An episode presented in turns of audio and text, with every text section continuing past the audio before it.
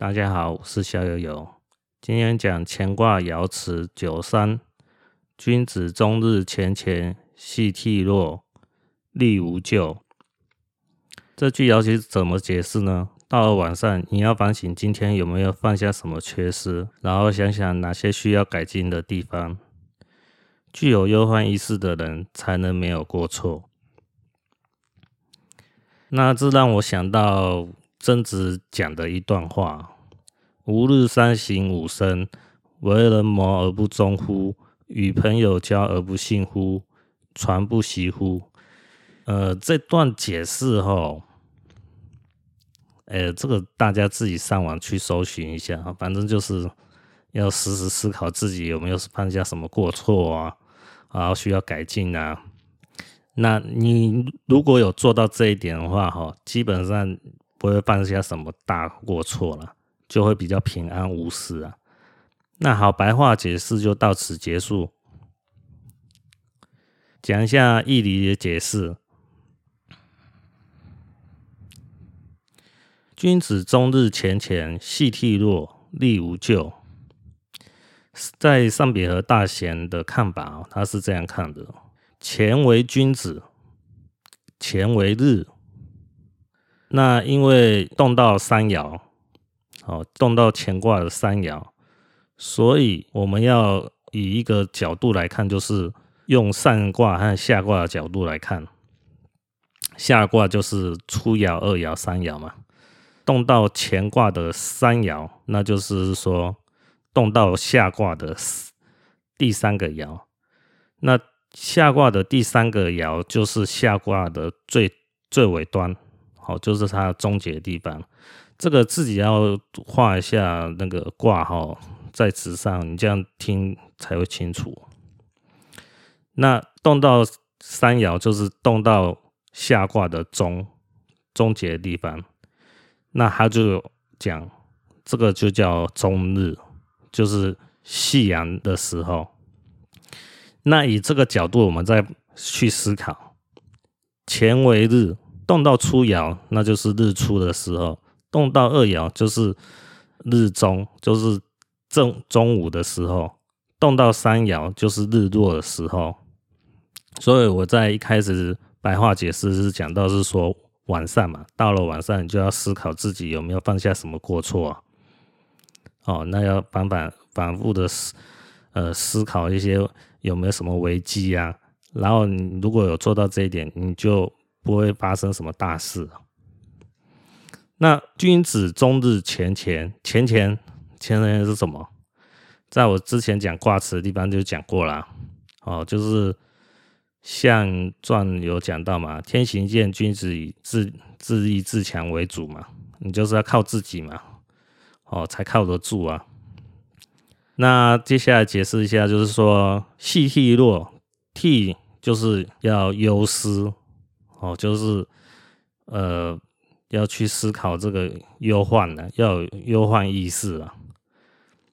那个利无咎呢？利就是危机呀，哦，危险呢。所以说，当你一个人可以做到时常忧思，哦，就是，呃，有具有忧患意识，还有危机的概念的时候。你就不大会有什么大的过错和大车的事情会发生。那好，义理的解释到此结束。接下来讲高岛一段讲的案例哈。呃，我先提醒大家哦，这个这边我一开始讲的这一段话有一个伏笔哦，大家要去记得一下。就是我讲有这个伏笔啊，你就听听看，你看你能不能听出什么端倪出来。哦，那我在最后快呃这这段录音要结束的时候，再解释一下我讲的这个伏笔是什么意思。明治十六年某月，高岛吞象去见财务大臣松方正义。财务大臣他就说啊，今年春天的时候下大雪，这个气候很特别，所以。我很蛮担心，是说今年的这个五谷杂粮能不能丰收啊？所以说，我想问一下，今年的吉凶如何，就是有关于那那个收成能不能好还是坏哦，就是问高岛春香。那卜出来的卦是乾卦三爻动，那就是主卦是乾卦，变卦是天泽履。然后这一段话伏笔就到此结束，大家去想一想伏笔在哪边。哦，那个呃，有兴趣你可以再重复听听看哦。那我就不多废话，继续讲。那高岛吞象的看法，他就是这样讲。乾为天，取象于太阳，哦，就是太阳可以归类为乾卦。那君子终日乾乾嘛，那就是乾乾就是两个太阳嘛，两个太阳出来，那就是有干旱的象征了。然后高岛就吞下来，就是继续讲，动到三爻，那它的互卦，互卦是离卦，离为日。就是太阳也可以归类为离卦。那这边有讲到一个讯息哦，就是互卦。互卦是什么？互卦就是我们去看哦，一个卦有六个爻，初爻、二爻、三爻、四爻、五爻、六爻，就六个爻组成一个卦。那在易经的应用里面，它是把二爻、三爻、四爻叫做互卦的下互。下互卦，哦，三爻、四爻、五爻叫上互卦，啊，互卦的互哦是相互帮助的互啊，互卦是一个很重要的一个讯息哦，所以说有时候我们不能去忽略这个互卦的讯息，不是说我们只看一个一个卦上卦下卦出来以后就不管它中间还有另外两个卦哦，就是。上卦是千，下卦也是千啊，因为这个乾卦，哦，就是它都是六个爻啦，所以说我们我这样讲，有时候你会有点听不大清楚，怎怎么怎么上卦是干，下卦是干，下互卦也是干，上互卦也是干，因为它是没有没有阴爻在里面，所以说我这样如果直接讲出来，有时候你会有点无煞煞。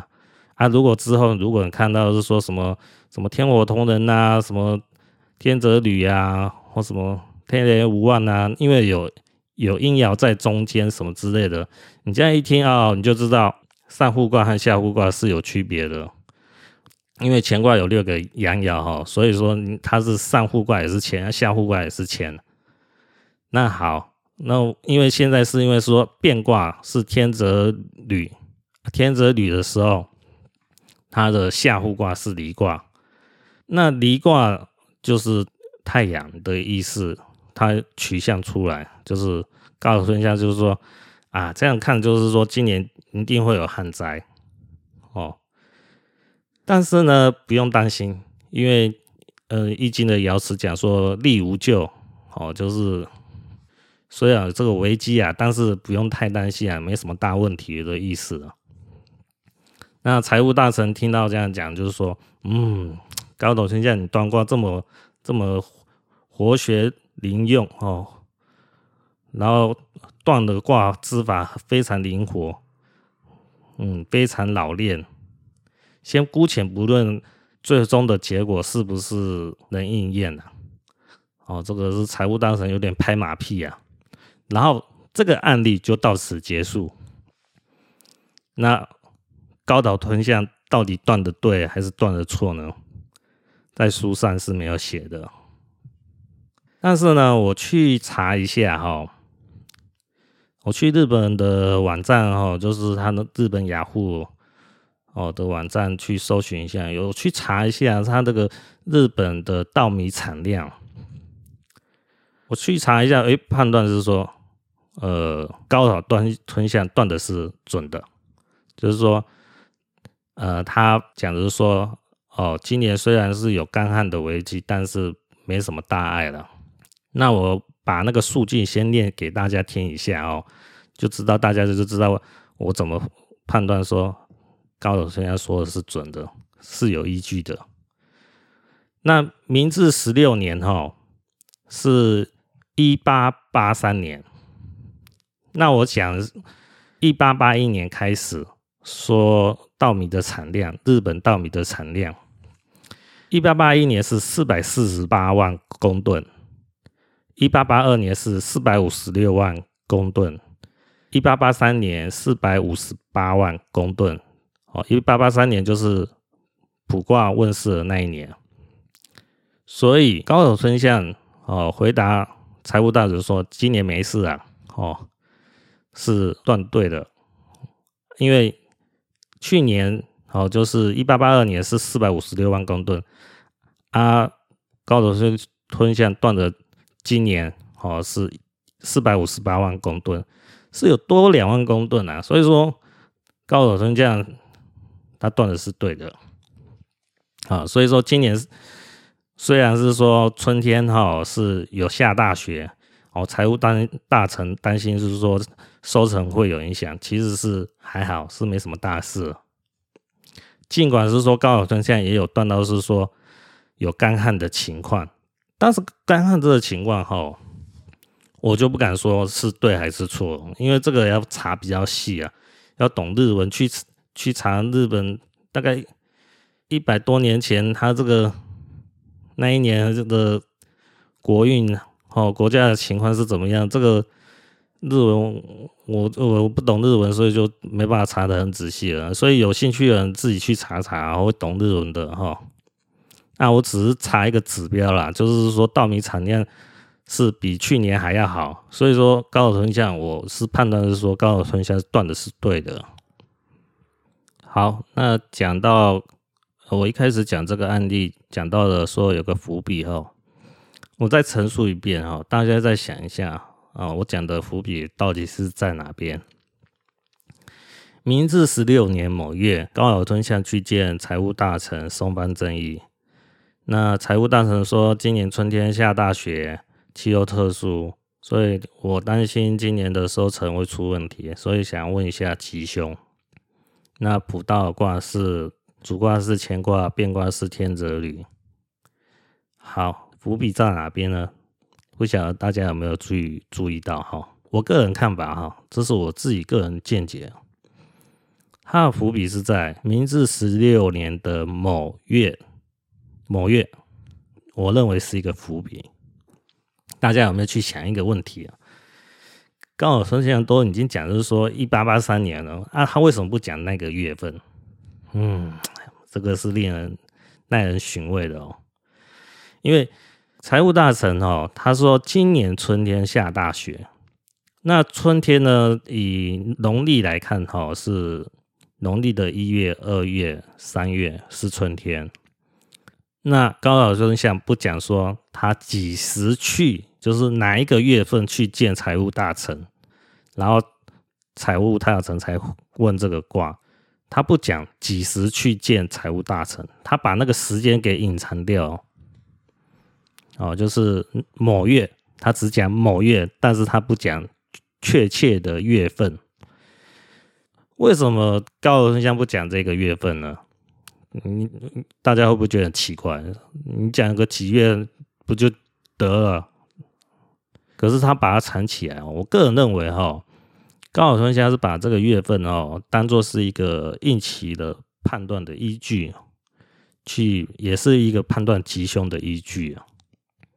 所以说高晓春象把它藏起来，哦，把它藏起来，这个就是留下了一个他自己私人的案例啊，就是私人的呃笔记啊，就是私人的讲义啊，就是你你真的是当了。高尔吞象的徒弟以后，他再给你看哦。其实可能事实上是说，是我高尔吞象是四月去见财务大臣。嗯，你不要小看这四月哦，这个四月其实是一个应期的判断依据，还有判断吉凶的方法。但是我没有写在哦给大众看的出版的书籍上面，我没有写出来。这是我个人看法了哈，不见得是对，大家可以听听我后面的解释哦。那要有这个概念以后，我们还要有一个尝试哈。什么尝试呢？就是说，以稻米收成的来看哈，呃，大家有兴趣可以去查维基百科啊。那就是说，稻米收成呢，呃，它是收成的次数是不同的，它会分纬度高低，纬度高的收成少，纬度低的收成多。所以说，在东南亚地区哦，像泰国啊那个地区啊，它可以一年收三成。那台湾是大概是纬度会比较高一点嘛，就是一年收两成，收收两次啊。哦，那日本纬度又更高啦，一年收一次。哦，这个是一个比较一个判断的依据啊。那我有上网去查一下哦，就是说，呃，日本大概它大概是四月的时候育苗了，大概是十月的时候才收收收割了，大概是半年期啊。那我们要想一一百多年前的收割技术哦。大概也就是一年一次啊，他不会是说一年两次。我我想日本应该也没那么厉害了。可能日本如果比较偏向于说哦，比较低纬度一点的那个地区哦，可能有机会是收到两次。但是我想说，大部分可能还是一次。那这个是不是真的是这样子？我不敢确定啊。这个是说，呃，可能是。我认为是大概就一次，那不管一次还是两次哈，应该是以一次为主了。好，我们先以一次为主啊。一次为主的话，那就有一个依据吧。好，就是说，那财务大臣大概他判断他的担心这个事情嘛，就是春天下大雪嘛，春天就是农历的一月、二月、三月嘛。那他可能担心的时候，可能是在四月的时候，或是五月的时候，大概也就是那时候高岛吞象去找财务大臣，就是大概可能就是在那个时时机点了。因为如果是说哈，你八九月的时候高岛吞象才去见财务大臣哦，也没什么大意义啊，大家知道吗？因为都已经要收割，大概结局会。好不好？其实财务大臣依照手边的资料，大概就可以判断出来了，就不用再去问高岛吞象了。比较需要判断的时间点，就是比较刚开始的时候，就是大概可能就四五月了。哦，才有是说预测的价值嘛。哦，就大概是假设是四月的时候，高岛吞象去见财务大臣，啊，四月到十月有六个月啊，有六个月的。呃，预测的时间嘛，去判断高岛吞象讲的准不准嘛？那为什么我要讲是说某月很重要呢？因为某月哈，就是为什么不讲四，直接讲四月，而讲某月？我就是觉得他是把这个讯息给他隐藏起来，当然也不见得是完全隐藏起来了，但是不讲就有点不利落啊。那我是这样看哦，如果哈、哦、高岛吞象去见财务大臣的时间点是在八九月的时候去问去见财务大臣。啊，财务大臣去问高尔吞象，他这样问哈、如果高尔吞象他如果财务大臣这样问高尔吞象，就有点比较像故意考高尔吞象，哦，他的态度就会比较轻浮。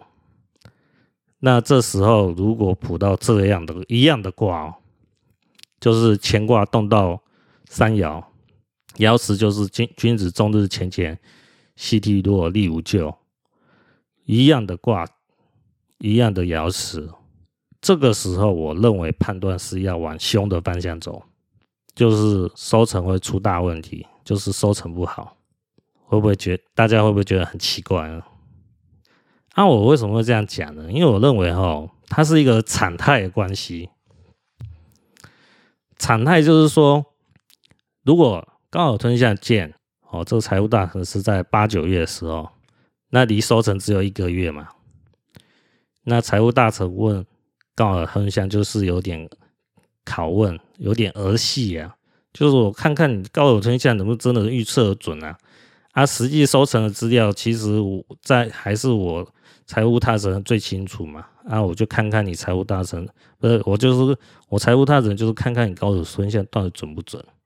那这个样子的话，他其实比较用那种轻浮的态度的时候，他其实我个人看法哦，他是在主卦的常态里面。主卦的常卦就是凶多吉少的情况嘛，那就是收成会不好。那现在呢，这个案例它实实际上，我个人判断哦，它是在今年的，就是明治十六年的四五月份。那这时候。财务大臣他担心今年下大雪，今年的收成到底好不好？他很忧心。那我们去想哦，九三爻辞，君子终日乾乾，系涕弱，力无咎。他讲的就是说，你这个人要有忧患意识，才能没什么大大错大过错。那我们现在看哦，财务大臣这时候已经进入这个常态了。就是所谓这个常态是在哪个常态？是在天泽履的常态，就是变卦的常态。那如果是变卦天泽履的常态是吉的，那易经的爻辞他给我们的建议，他就是说，你如果遵循我的建议的话，你会往一个比较好的方向走。那现在是是怎么样？财务大臣他已经进入了这个。易经爻辞这个常态建议的常态当中，就是你要有忧患意识，你就不会有什么大问题。他早就已经进入这个财务大臣，已经早就进入这个易经建议的那个常态里面了。不是财务大臣听了易经爻辞的建议而忧忧患哦，而是他本身就已经很忧患，就是想说今年收成到底好不好啊？然后就很担很担心呐、啊，哦，就很很烦恼啊，所以才会去问高尔文相嘛。那现在财务大臣，哦，只是说他卜到这个卦啊，易经的卦告诉你是说啊，你要有忧患意识哦，就没什么大过错，刚好符合财务大臣的哦这种忧患意有忧患意识的常态里面。那什么是常态呢？我讲一个比较一个例子哈，大家大家听听看啦哈。就是说，假设我去呃去旅行啊，去什么埃及那个地方哦，那那个地方都是有沙漠嘛，啊，那沙漠地方都很热啊，哦，都是一片沙子啊，然后太阳又很大啊，哦，让人口干舌燥啊，所以那种沙漠环境是其实是很。很糟糕的环境啊！撇除我是去旅行的那种比较玩玩乐的心态啊，啊，只是说我是说我去沙漠的地方，就是那种很恶劣的环境嘛。那我哎、跟着导游走一段路，没多久我就看到一个一大片绿洲啊，绿洲有有旅馆的嘛，哦，也有喝凉的啊，哦，甚至搞不好还有冷气啊，哇，那我进到。那个绿洲里面哦，去纳纳凉，吹吹电风扇，吹吹冷气，让我好舒爽。那我讲这个这边就就有两个环境啊，一个是沙漠环境，一个是绿洲环境。那沙漠环境就是主卦，主卦的乾卦。那绿洲环境就是变卦，天泽履。好，所以说《易经》它是建议我们说。你如果有九三的这个爻辞啊，就是说你有忧患意识，你就没有过错，就是让你早点进入绿洲的常态里面，就是比较舒适环境的常态。但是你要按照我的建议来做才行哦，就是易经的建议才行哦。如果你是说皮皮的，还是说啊无所谓啊，哦那种拷问别人那种心态啊，就是如果财务大臣是拷问哦高尔夫相，看他准不准的话。那这个它很有可能是在牵挂的常态，也就是在沙漠的环境当中，所以他如果去问这个结果，我的判断是会往凶的方向走。所以说，一个卦的时间点，问卦的时间点，它会取决于是说一个吉凶的判断依据。我是以此来判断，啊，就是如果是问卦是八八九月。然后隔一隔一个月就要收成了，哦，这个是比较儿戏的态度，那很有可能就是会仍然在乾卦的这个比较恶劣环境的沙漠当中的常态里面。那如果是四五月，好，隔收成有大概半年的时间，那有半年的时间，又这个财务大臣又是很有忧患意识，担心今年的收成好不好，那他很容易就进入了到变卦的常态里面，而不是在主卦的常态。主卦的常态是沙漠的环境，而变卦的常态是绿洲的环境。他一进入到变卦绿洲的环境，基本上就可以判断说，啊，这个。就没问题了，就是说收成没有问题，可以放心哦。那也是我以此来判断。高岛吞象讲，明治十六年某月，哎，高岛吞象就是不跟人讲到底是哪一个月份，他把它藏起来了。好、哦，这是我判断的依据啊。哦，有没有道理？各位可以自己想想，参考看看啊，不见得是对，哦，但是听听看。好，这是我的心得。好，今天就讲到这里，下期再见，各位，拜拜。